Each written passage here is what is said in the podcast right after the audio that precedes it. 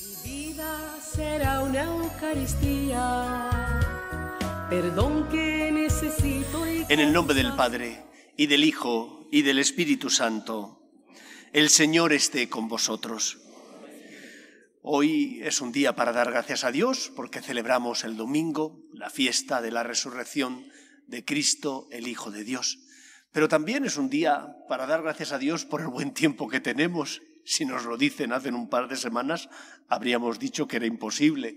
Este tiempo tan bueno, casi primaveral, porque hace fresquito, se está muy agradable. Pues vamos a dar gracias a Dios. Ya vendrá el calor y ya nos quejaremos. Vamos a dar gracias al Señor por todos los dones que recibimos, especialmente por el don del amor de Dios, que perdona nuestros pecados, nos levanta cuando hemos caído y nos hace poder vivir la vida divina.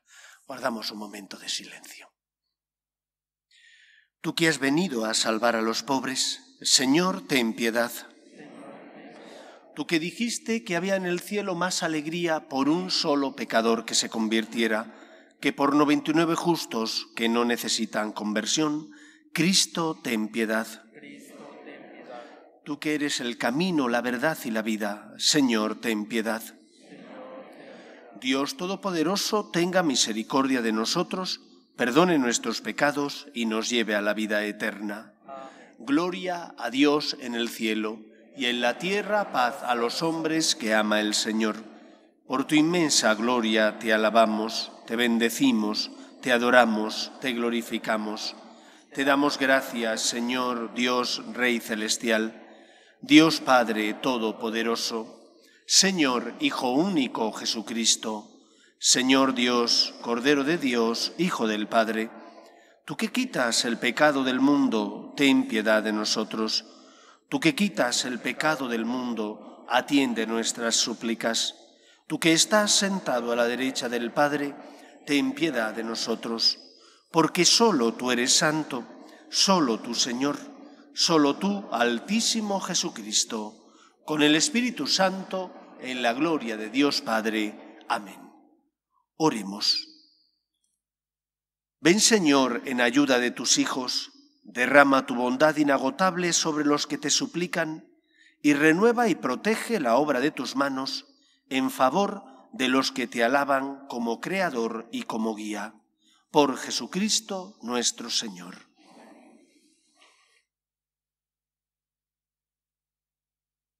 Lectura del libro del Éxodo.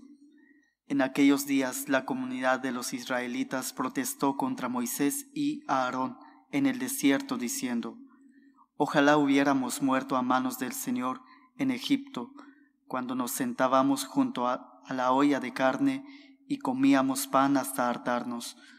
Nos habéis sacado a este desierto para matar de hambre a toda esa comunidad. El Señor dijo a Moisés, yo haré llover pan del cielo, que el pueblo salga a recoger la ración de cada día. Lo pondré a prueba, a ver si guarda mi ley o no. He oído las murmuraciones de los israelitas. Diles, hacia el crepúsculo comeréis carne, por la mañana os saciaréis de pan, para que sepáis que yo soy el Señor vuestro Dios. Por la tarde, una banda de codornices cubrió todo el campamento. Por la mañana, había una capa de rocío alrededor del campamento. Cuando se evaporó la capa de rocío, apareció en la superficie del desierto un polvo fino, parecido a la escarcha. Al verlo, los israelitas se dijeron, ¿qué es esto? Pues no sabían lo que era. Moisés les dijo, es el pan que el Señor os da de comer. Palabra de Dios. Te alabamos, Señor. El Señor les dio un trigo celeste el Señor les dio un trigo celeste. Lo que oímos y aprendimos, lo que nuestros padres nos contaron, lo contaremos a la futura generación, las alabanzas del Señor, su poder. El Señor les dio un trigo celeste, dio orden a las altas nubes, abrió las compuertas del cielo, hizo llover sobre ellos maná, les dio un trigo celeste. El, Señor les dio un trigo celeste y el hombre comió pan de ángeles, les mandó provisiones hasta la hartura, los hizo entrar por las santas fronteras hasta el monte que su diestra había adquirido. el Señor les dio un trigo celeste.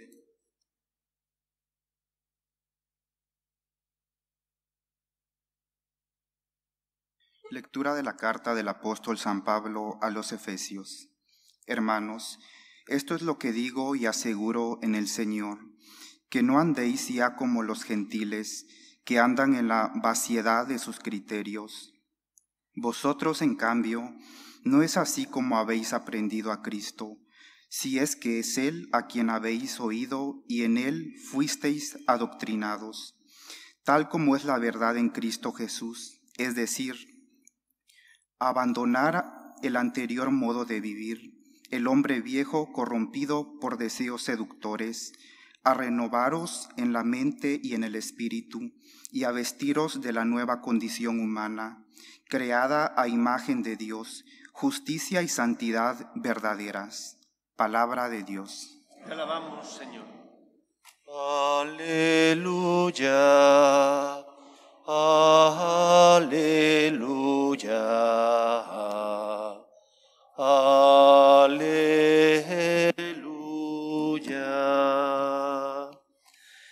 El Señor esté con vosotros. Lectura del Santo Evangelio según San Juan. En aquel tiempo, cuando la gente vio que ni Jesús ni sus discípulos estaban allí, se embarcaron y fueron a Cafarnaún en busca de Jesús.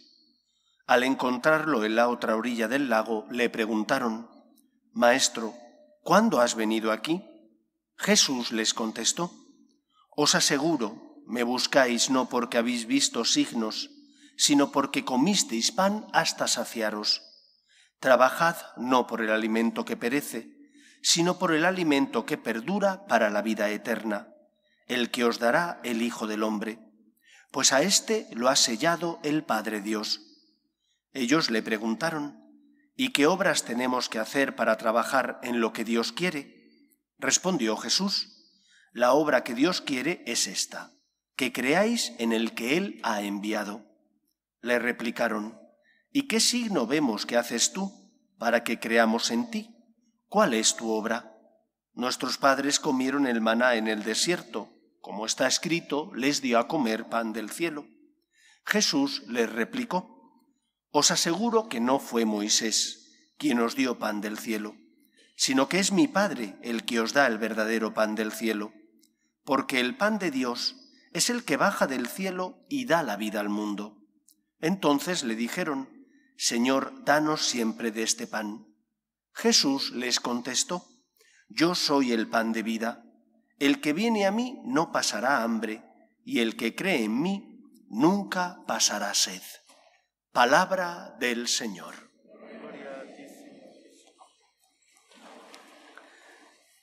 En la vida hay ocasiones donde tenemos que afrontar las dificultades de la vida, aunque no nos gusten y no entendamos el por qué. Y sin embargo, a veces cuando pasa el tiempo y echas la vista atrás, te das cuenta de por qué el Señor permitió esa dificultad, enfermedad, esa crisis en el matrimonio que te hizo salir más fuerte y por lo tanto vivir una relación conyugal más sana y purificada. Pero al principio duele. Cuando pasa el tiempo quizás entiendes, pero en el momento en el que tienes que afrontar la cruz, la herida es grande, y por lo tanto el dolor es grande.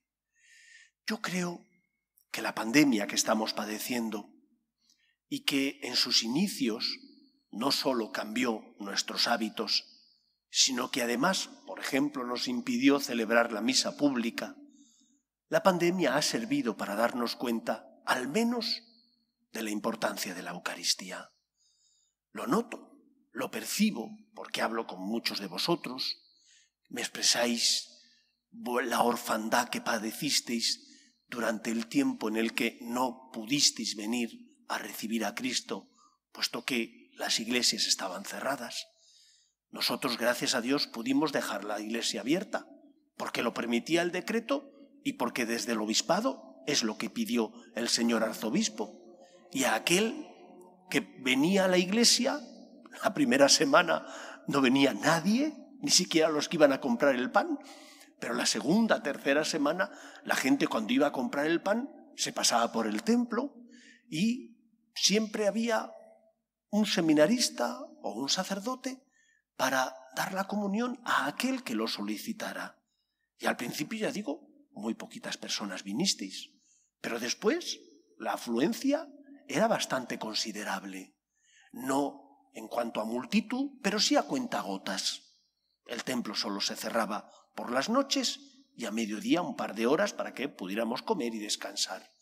A nosotros nos sirvió para dar un sentido cristiano a la pandemia, para dar un sentido cristiano a este cerrar el templo y no poder tener culto público, nos sirvió también para interceder y rezar, para pedir al Señor por el fin de la pandemia, para pedir al Señor que sostuviera a tantos que sufrían y no podían contar con el alimento que es el pan de vida que Cristo nos da. Y creo de verdad que siendo la pandemia algo horroroso, se ha llevado a miles de personas, ha afectado a todas las familias, no solo en el punto, desde el punto de vista de los que se han marchado, sino también del trabajo. Cuántos empleos perdidos, cuántas dificultades económicas de tantas familias que no saben cómo salir adelante. Pero también ha habido cosas positivas. Nos ha ayudado a valorar la familia, las relaciones sociales, a darnos cuenta de la importancia de la libertad y, cómo no, a valorar también en su justa medida, o mejor de lo que lo hacíamos anteriormente, la presencia de Jesús en la Eucaristía. Muchos lloraron porque no podían venir al templo. Me escribían mensajes porque veían la misa por televisión, dándome las gracias porque gracias a la Eucaristía telemáticamente podían participar de esa manera del sacrificio redentor de Cristo y muchos me dieron las gracias. Si eso nos ha ayudado a darnos cuenta de que somos los más afortunados porque Cristo se queda de forma real en la Eucaristía y se queda de forma real para compartir con nosotros la vida divina, creo que ese es el lado más positivo de esta pandemia que estamos padeciendo. En segundo lugar, hay veces donde los mitos se crean por repetición de ideas. Es un mito, en España se utiliza mucho la expresión tienes más paciencia que el santo Job. El santo Job no tuvo paciencia, o no tuvo al menos la paciencia que se le pone. No es verdad. El santo Job al principio sí tuvo paciencia, diciendo esa frase que ha quedado para la historia, el Señor me lo dio, el Señor me lo quitó, desnudo salí del vientre de mi madre. Pero al final de todos los avatares y sufrimientos, el santo Job desespera y cae en la tentación de tentar y retar a Dios de preguntarle dónde estás. ¿Y cuál es la enseñanza del libro de Job? La enseñanza del libro de Job no es la fortaleza de Job, sino es que Dios nunca abandona a sus hijos, que aunque no entendamos los planes de Dios, el Señor siempre está ahí. El pueblo de Israel era un pueblo sumamente ingrato. Hemos escuchado en la primera lectura cómo el Señor salva al pueblo de Israel de la esclavitud y cómo a pesar de haberles salvado de la esclavitud, porque no tenían pan, se acordaban de las cebollas que comían, de la carne que comían en Egipto, pero si eras esclavo. ¿Es que no fueron ellos los que clamaron al Señor pidiéndole al Señor que les quitara la esclavitud?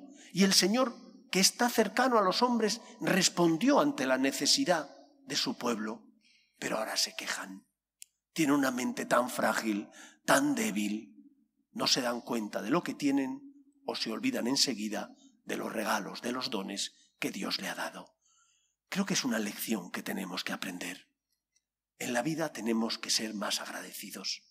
En primer lugar con Dios y en segundo lugar con los que han sido instrumento de Dios para que creciéramos como personas y nos han ayudado a madurar y por lo tanto nos han protegido.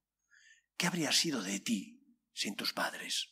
A lo mejor tus padres no fueron buenos, pero por regla general nuestros padres son buenos. suelen ser personas entregadas, sacrificadas. La España que nosotros hemos conocido, a pesar de que ahora nos quieran vender otra España distinta, es una España que no era la que encontraron nuestros mayores. Nuestros mayores se encontraron una España rota y se perdonaron. Y la transición, con sus luces y sus sombras, fue el éxito del perdón para reconstruir un país y salir adelante. Y ese país que nos hemos encontrado es gracias al sufrimiento de nuestros mayores, que no pudieron estudiar lo que tú estudiaste, que no tuvieron la alimentación que tú tuviste, que no tenían las comodidades que tú sí que disfrutas. Y se nos olvida. Y porque se nos olvida, caemos en la ingratitud y entonces exigimos constantemente. Y no valoramos lo que tenemos porque nos parece poco, dado que somos injustos con aquellos que se esforzaron por darnos los dones y talentos que tenemos. Pero ¿en qué cabeza cabe que una persona que se ha encontrado con Dios, aunque tenga problemas, rete a Dios? Pero no tienes fe, no confías en el Señor. ¿Cómo vas a retar al Señor? ¿Cómo vas a cuestionar su amor? Toda iglesia está presidida por el crucifijo. Caray, cuando uno mira la cruz de Cristo, creo que hacen falta pocas, pocos signos o pocas razones más para confiar en Él. Lo que no podemos pretender es que Dios actúe a nuestro, a nuestro dictado. Lo que tú no puedes pretender es que Dios sea tu servidor. Si es el Señor, el creador de todo, tú eres su criatura. Y por lo tanto, tenemos que ejercitar la virtud de vivir asumiendo el misterio. El misterio de que yo no soy Dios. El misterio de que, por lo tanto, hay cosas que se me escapan, pero que Dios es el Señor y dueño de la historia, y Él me ama. Y el Señor, si lo ha permitido, aunque yo ahora no comprendo por qué, alguna razón habrá. Y no olvidarme nunca de los momentos de luz, donde el Señor me sostuvo, me consoló, perdonó mis culpas, me ayudó o fue espléndido conmigo porque hizo un milagro en la vida Simplemente hace falta tener ojos. Pero a veces el materialismo en el que vivimos, el consumismo atroz que nos invade, nos hace no darnos cuenta, porque nuestros ojos están llenos de materialismo, de bienes materiales, nos hace no darnos cuenta de todos los otros bienes que tenemos, que son muchísimos. Una sociedad agradecida es una sociedad que valora lo que ha recibido de sus mayores. Un cristiano agradecido es una persona que nunca recrimina al Señor porque sabe que es el Señor, que pedirá porque está necesitado, que vendrá a presentar al Señor las necesidades de los que no vienen a la iglesia porque lo necesitan, pero pedirá, no exigirá. Pero cuando a Dios le tratas como un cualquiera, entonces le exiges.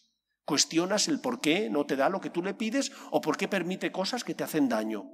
Y de ahí al paso de tratar a Dios como un cualquiera, no hay nada.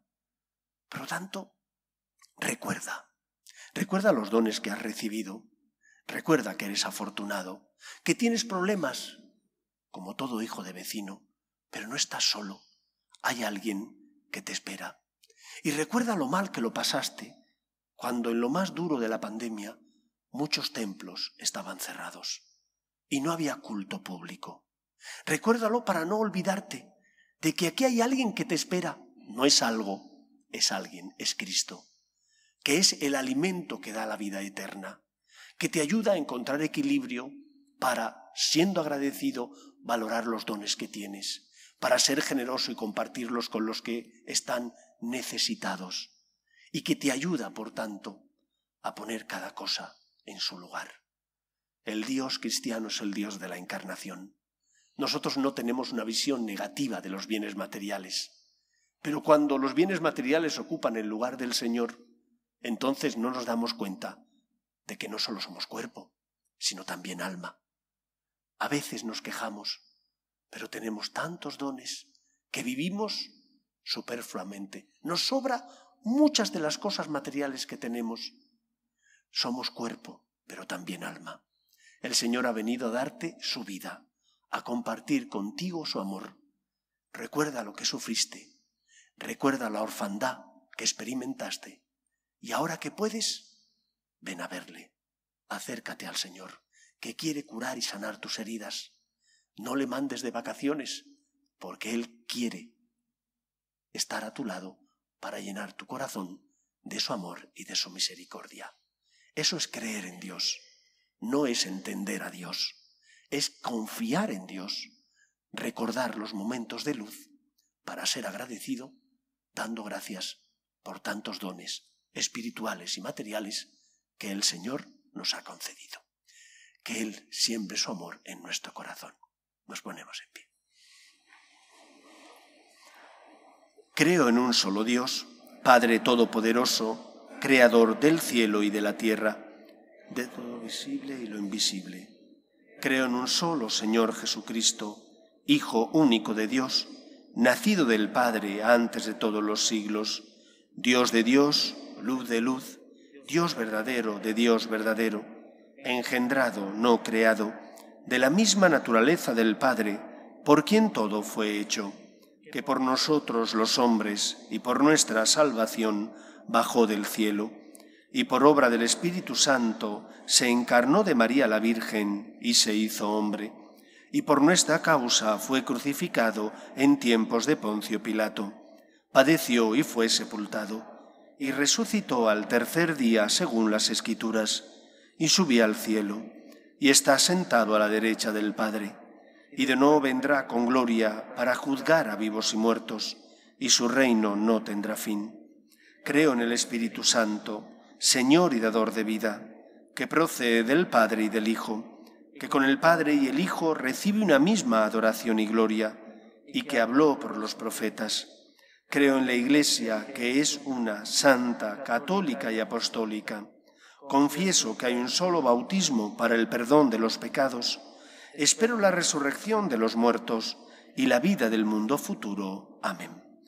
Dios quiere que todos los hombres se salven y lleguen al conocimiento de la verdad. Pedimos por la Iglesia, por el Papa, los obispos y todos los cristianos, para que seamos fieles, transmisores de la fe que hemos recibido de nuestros mayores, roguemos al Señor. Pedimos también por los que no conocen a Cristo, por aquellos que no tienen fe y ante las cruces de la vida desesperan, para que encuentren consuelo a su dolor en nuestras obras de misericordia y caridad, roguemos al Señor. Pedimos por los enfermos, por las personas que se encuentran en paro. Pedimos también por todos aquellos que han fallecido a causa de la pandemia, roguemos al Señor. Pedimos por las vocaciones, a la vida sacerdotal y a la vida consagrada, para que aquellos que sienten la llamada sean generosos respondiendo, roguemos al Señor.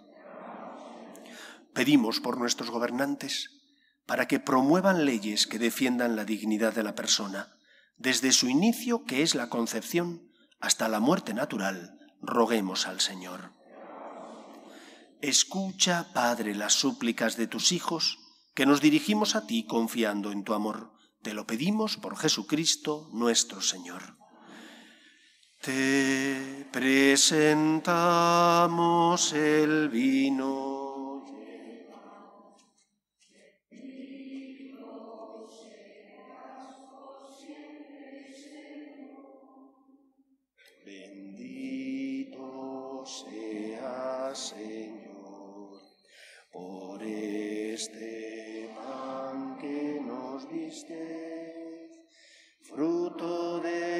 Tierra y del trabajo de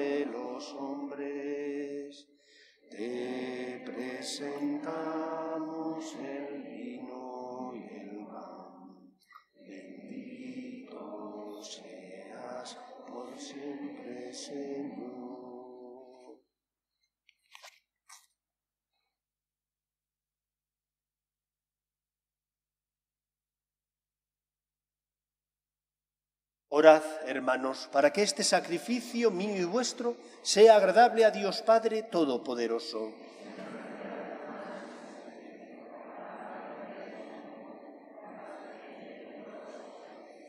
Te pedimos, Señor, que en tu bondad santifiques estos dones, aceptes la ofrenda de este sacrificio espiritual y nos transformes en oblación perenne Por Jesucristo nuestro Señor. Amén. El Señor esté con vosotros. Y con tu espíritu Levantemos el corazón. lo tenemos levantado hacia el Señor. Demos gracias al Señor nuestro Dios. Es justo y necesario. En verdad, es justo y necesario, es nuestro deber y salvación, darte gracias siempre y en todo lugar, Señor Padre Santo, Dios Todopoderoso y Eterno, por Cristo Señor nuestro, porque Él con su nacimiento renovó la vieja condición humana, con su pasión destruyó nuestro pecado, al resucitar de entre los muertos nos aseguró el acceso a la vida eterna y en su ascensión al Padre nos abrió las puertas del cielo. Por eso, con los ángeles y con los santos, te cantamos el himno de alabanza, diciendo sin cesar, Santo, Santo, Santo es el Señor, Dios del universo. Llenos están el cielo y la tierra de tu gloria. Osana en el cielo. Bendito el que viene en nombre del Señor. Osana en el cielo.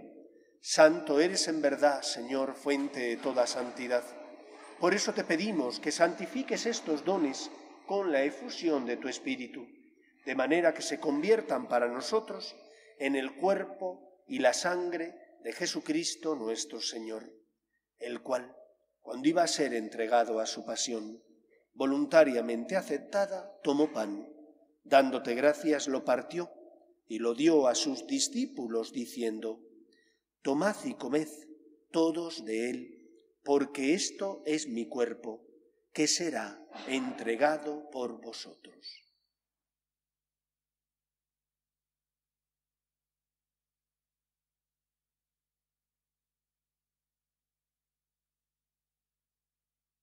Del mismo modo, acabada la cena, tomó el cáliz, y dándote gracias de nuevo, lo pasó a sus discípulos, diciendo, Tomad y bebed todos de él, porque este es el cáliz de mi sangre, sangre de la alianza nueva y eterna, que será derramada por vosotros y por muchos para el perdón de los pecados. Haced esto en conmemoración mía.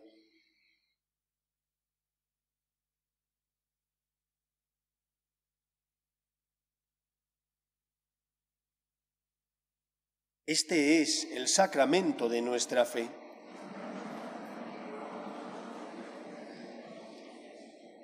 Así pues, Padre, al celebrar ahora el memorial de la muerte y resurrección de tu Hijo, te ofrecemos el pan de vida y el cáliz de salvación, y te damos gracias, porque nos haces dignos de servirte en tu presencia. Te pedimos humildemente que el Espíritu Santo congregue en la unidad a cuantos participamos del cuerpo y sangre de Cristo. Acuérdate, Señor, de tu Iglesia, extendida por toda la tierra y reunida aquí en el domingo, día en que Cristo ha vencido a la muerte y nos ha hecho partícipes de su vida inmortal, y con el Papa Francisco, con nuestro obispo Carlos y todos los pastores que cuidan de tu pueblo, llévala a su perfección por la caridad. Acuerde también de nuestros hermanos que durmieron en la esperanza de la resurrección, de tus hijos, Higino, Jesús, Felipe, Masyali, Gisela, Juana María y Leandra, y de todos los que han muerto en, en tu misericordia, admítelos a contemplar la luz de tu rostro. Ten misericordia de todos nosotros, y así con María, la Virgen Madre de Dios, San José, los apóstoles y cuantos vivieron en tu amistad a través de los tiempos, merezcamos, por tu Hijo Jesucristo, compartir la vida eterna y cantar tus alabanzas. Por Cristo, con Él y en Él, a ti, Dios Padre Omnipotente, en la unidad del Espíritu Santo, todo honor y toda gloria por los siglos de los siglos. Cuando no comprendas el porqué de las cosas, cuando sufras y por lo tanto necesites paz, esperanza para llevar la cruz, ven a rezar, ven a pedir al Señor que te consuele, que te dé fuerzas, pero no cuestiones su amor. Él entregó la vida de su Hijo por ti. Él permitió que su Hijo se encarnara, asumiendo nuestra condición para compartir nuestra vida. Y nos parece poca prueba. Acepta el misterio.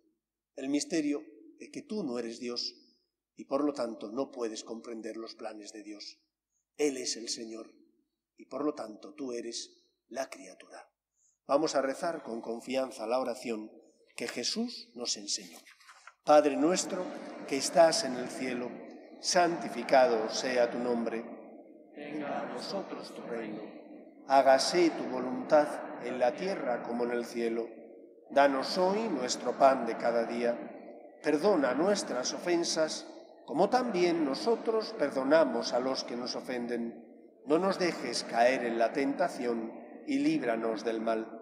Líbranos de todos los males, Señor, y concédenos la paz en nuestros días, para que, ayudados por tu misericordia, vivamos siempre libres de pecado y protegidos de toda perturbación, mientras esperamos la gloriosa venida de nuestro Salvador Jesucristo. Señor Jesucristo, que dijiste a tus apóstoles, la paz os dejo, mi paz os doy no tengas en cuenta nuestros pecados, sino la fe de tu Iglesia, y conforme a tu palabra concédele la paz y la unidad. Tú, que vives y reinas por los siglos de los siglos, la paz del Señor esté siempre con vosotros. Cordero de Dios, que quitas el pecado del mundo, ten piedad de nosotros. Cordero de Dios, que quitas el pecado del mundo, ten piedad de nosotros. Cordero de Dios, que quitas el pecado del mundo, danos la paz. Este es el Cordero de Dios que quita el pecado del mundo. Dichosos los llamados a la cena del Señor. Señor,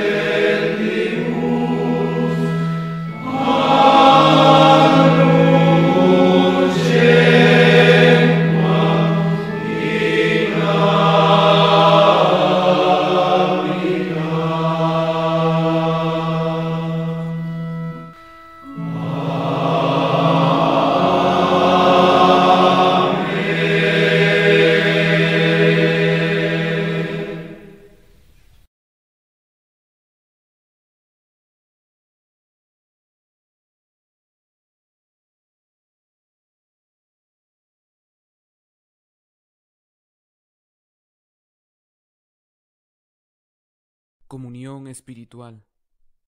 Creo, Jesús mío, que estás realmente presente en el santísimo sacramento del altar. Te amo sobre todas las cosas y deseo recibirte dentro de mi alma.